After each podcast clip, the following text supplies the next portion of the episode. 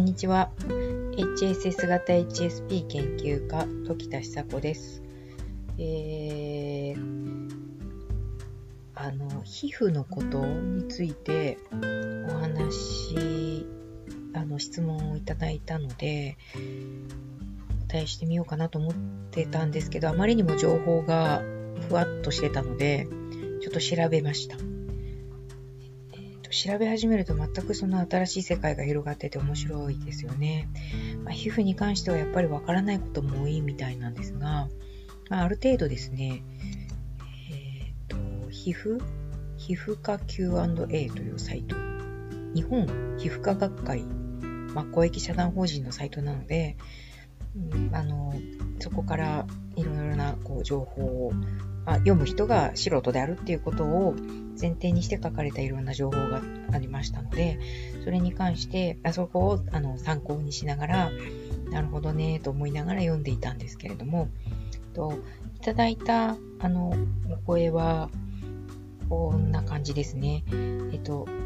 っと気になったんですが、新しいことを考えるとワクワクするし、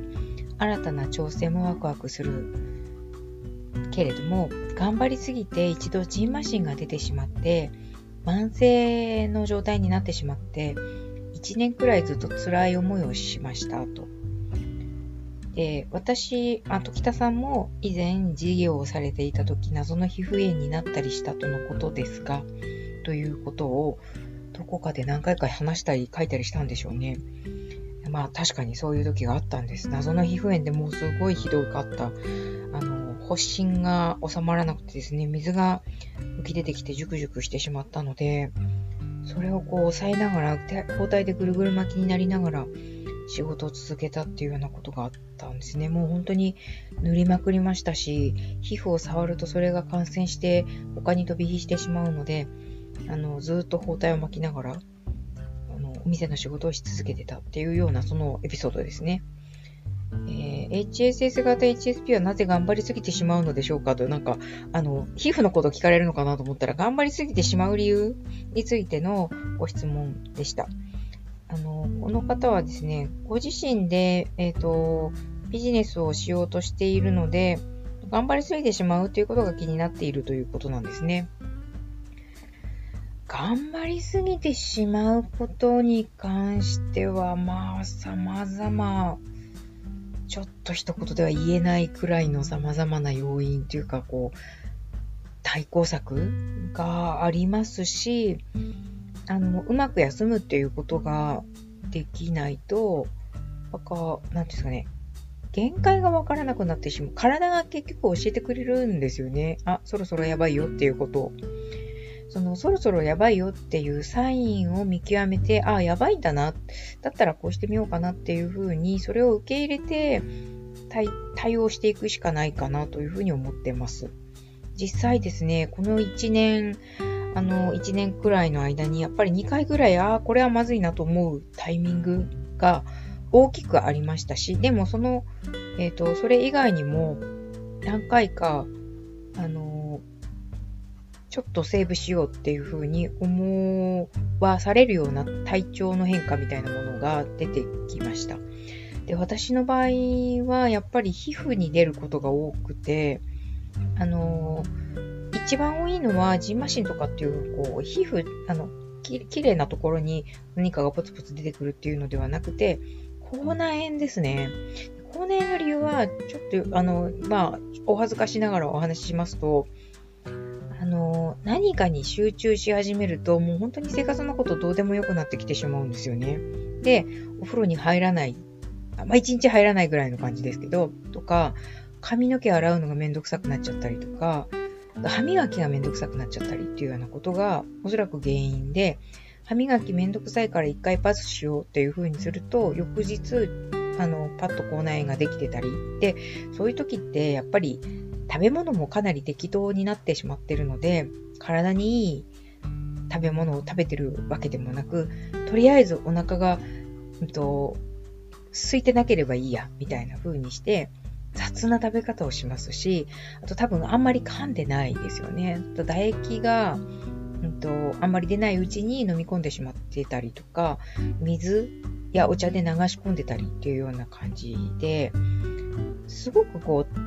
うなんていうか全体に悪くなる要因をたくさん生活で作ってるんだと思うんです。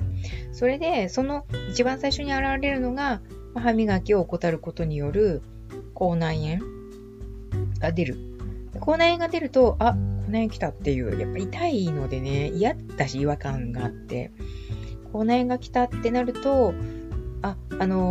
警告 SOS であるっていうこと、体からの SOS であるっていうことや、自分自身に気持ちが向けられてない、多分落ち着いてなくて、そのことに気持ちが奪われ続けているっていうことに対する、サインですよね。アラームが鳴るっていうことなんだろうと思うので、慌ててというかですね、ちょっとこうおいしいものというか体にいいものを食べるようにしてみたり、もちろん歯磨きをしっかり1日 2,3 回するようにしてみたりとか、こう自分自身に戻す、自分自身の外側にずっとこうですかね、焦点がいってしまってるっていうのを自分自身に戻すっていうようなことを意図的に機会を増やす、時間を増やすっていうことはやっぱり仕事忙しくなっちゃったりとかするとできなくなってしまうの分かってますし、むやみやたらとこう時間を取られるんじゃなくて、自分なりにパッと自分に戻すっていうことを心がける。で、アラーム鳴らすっていうか、目の前にそろそろ自分に差し向けた方がいいんじゃないかって思うようなタイミングで、目に入る場所にそういうこう自分のケアを怠らないようにするためのアラームを鳴らす、目に入るようにしておく、何か貼っておくとか、あとスマホで1時間とか2時間おきくらいに、何らかのこうアラームを鳴らさせるとかっていうふうにですね。あとそうですね、そういう、日常生活を気をつけながら、体に気をつけながら仕事をするっていうことが、無理をさせすぎないっていうことにつながるというよりは、自分をそれ以上悪くしないようにバランス気をつけながら生活するっていうことが結局一番長く続けられると思うので、今その時に必要なことって運動だったり食べ物のことだったり自分に対するケアだったり、その時その時で変わると思いますし、それは決めておくのではなくて、その都度その都度何が必要なのかなっていうことをキャッチするっていう風にするといいかなというふうに思います。そうですね、これで答えになってますかね。仕事はですね、無理をしないようにするっていうようなことが必要だと思ってないんですね。むしろ無理をすることが楽しかったりする人たちかなとも思うので、そして無理をしてるときに無理をするなって制限されることの方がなんかこう腹立たしくないですか？無理をしたいんだよ、頑張りたいんだよっていうようなことを一般論に合わせて、頑張りすぎるのは良くないよみたいな風なことを自分に課す必要は全くなくて、無理をしてでも、例えば短命になったとしてもちょっと無理したいみたいな風な思いを持ってたとしても、それを一般に照らし合わせてそれはダメだよっていう風に制御することの方がむしろ自分に向いてないかなと思うんですね。ので無理したいっていう風に思ったら、今無理をしたいんだけれども、でも体を壊すっていうことにならないように自分の体のサインに気がつくようにするっていうことで、そして一区切りついたらちゃんと緩めてあげるっていうような、自分なりのやり方でいいと思うんですけど、緩めてあげるっていうことができると、また次に頑張る時が来た時にものすごく頑張れる。そして頑張ることによって自分自身の何がしかの成果につながるじゃないですか。そういうことにつながっていくわけで、波があっていいと思いますし、むしろ波が好きなわけなので、その波をなんて言うんでしょう、普段の調子を整えることによって、波が来た時に受けて立つぞみたいな気持ちでいられるように、そして受けて立ってる間もご自身のこうバランスを取り続けるっていうことに、こう体から SOS アラームが鳴らされたら、それにはっと気がついてちょっと寄り戻すっていうような形で、こうゆらゆら揺れながら進めるっていうことが